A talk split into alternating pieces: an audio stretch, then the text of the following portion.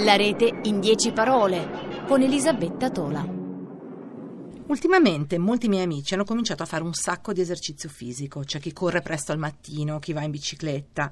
Mi spiegano che è necessario fare attività per almeno mezz'ora di seguito, meglio ancora per 40 minuti. E così una delle loro discussioni preferite è come impiegare intelligentemente tutto quel tempo, per esempio ascoltando musica oppure, come molti hanno deciso di fare, scaricando e ascoltando audiodocumentari e trasmissioni radiofoniche in podcast. La durata è perfino quella giusta, una corsa e una puntata combaciano perfettamente. Good morning Vietnam! Ehi, non è una prova questa, questo è rock and roll! E dunque si roccheggia e si roleggia dal Danang al Mememe Kong! Ma sono io, vi sembra quel vecchio film di Elvis Presley? Viva Danang! Oh, viva Danang! Danang me, Danang me, why don't you... Get a rope and hang me! Ehi, è un po' prestino per fare casino. Ai, m'è scappata! Sono le sei antimeridiane. Che vorrà dire quest'anti anticristo come presto? Parlando di anti, che ne dite di quel DJ antidiluviano Marti da infarti? Grazie per il tuo sangue vellutato, ma io non sono Peggy Lee. Allora che ne dite di Good morning Vietnam, ma che diamine dovrebbe significare? Ah, ah, non lo so, tenente. Secondo me significa Good Morning Vietnam. E chi ha dato il permesso di mandare in onda musica moderna? Freddy and the Dreamers! Good Morning Vietnam era il 1987, un giovane Robin Williams allietava con un programma radiofonico in questo film che ha fatto veramente la storia del cinema le giornate dei soldati americani in Vietnam durante la guerra con questo tormentone, un tormentone pronunciato all'inizio di ogni trasmissione che è passato alla storia. E di storia la radio ne ha davvero tanta, ha compiuto 90 anni solo due anni fa, è stato il primo mezzo di comunicazione di massa, è stata data per morta almeno due volte nel corso dei decenni e invece con l'arrivo di internet si è capito subito che questi due mezzi, la radio e internet, potevano andare splendidamente d'accordo. Così Prima c'è stato il superamento delle barriere fisiche, la radio è nata in streaming. Lo streaming è sostanzialmente la trasmissione dell'audio attraverso la rete invece che attraverso l'etere. Il pacchetto di dati audio in pratica viene trasmesso da un server e noi lo riceviamo collegandoci in rete al sito da cui quest'audio è reso disponibile, per esempio il sito di una radio. Lo streaming può essere in diretta o in differita, cosiddetto on demand. La trasmissione in diretta è molto simile a quella che ascoltiamo da un apparecchio radio. Lo streaming però ha reso possibile superare il problema della capacità delle antenne radio di diffondere il segnale. Posso ascoltare la mia radio preferita anche quando mi trovo in un'altra città, un paese, addirittura un altro continente.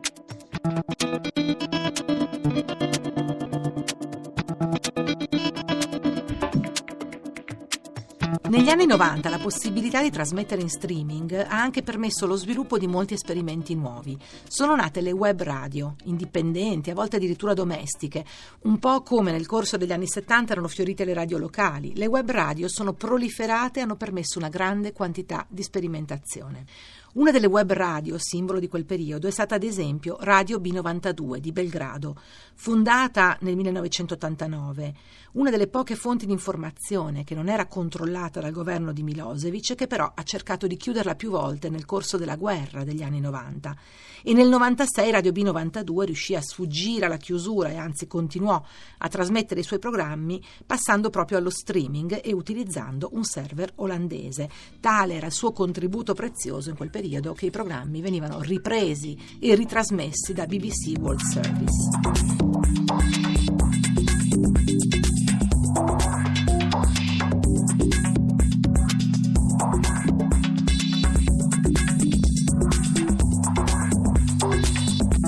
Per ascoltare la radio dal nostro smartphone o dal tablet possiamo utilizzare molte app, sia quelle singole prodotte dalle stazioni radio, come ad esempio la app di Radio Rai che ci permette di ascoltare tutte le nostre stazioni, sia quelle che vanno in onda, che le web radio, quelle che sono nate proprio per la rete. Ci sono poi delle app che fanno da aggregatore di diverse stazioni radio, sostanzialmente sono dei mini motori di ricerca che permettono di trovare le radio che ci interessano di più e di ascoltarle, creando anche delle playlist playlist di radio preferite. Una delle più diffuse negli ultimi anni è TuneIn, altre però sono Internet Radio, Pandora Radio e poi queste stazioni si possono raggiungere anche dalle app di Apple Android, Apple Music e Google Play Music.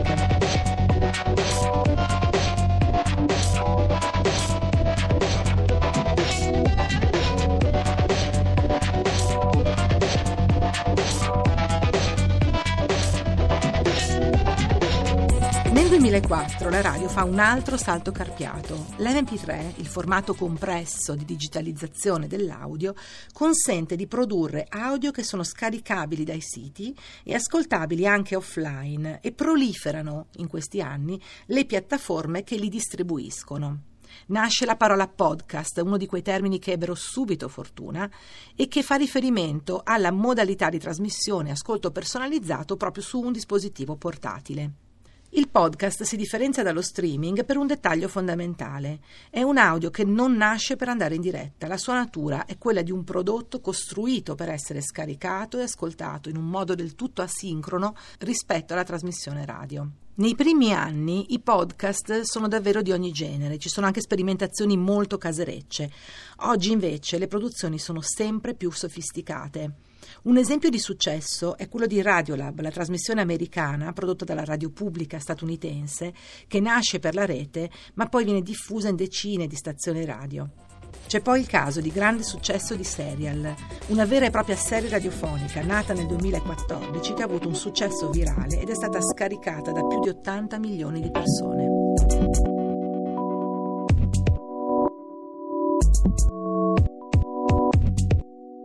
Oggi il podcast come prodotto audio sta decisamente vivendo una nuova fase di crescita. Si sperimentano formati nuovi, si producono interi cicli. I cicli di Radio 3 ad alta voce, per esempio, sono molto popolari tra i podcast più scaricati in Italia. Ci sono app dedicate esclusivamente alla produzione e distribuzione di podcast che rendono la costruzione di questi formati molto più professionale anche da parte di singoli autori. È il caso, ad esempio, di Spreaker, che aiuta sia gli ascoltatori a individuare i podcast che i podcaster a produrli. Ci sono poi molte app a pagamento con funzionalità diverse e se vi manca il tempo per ascoltare una storia, sfruttate quella mezz'ora in cui camminate, correte e andate a fare una passeggiata.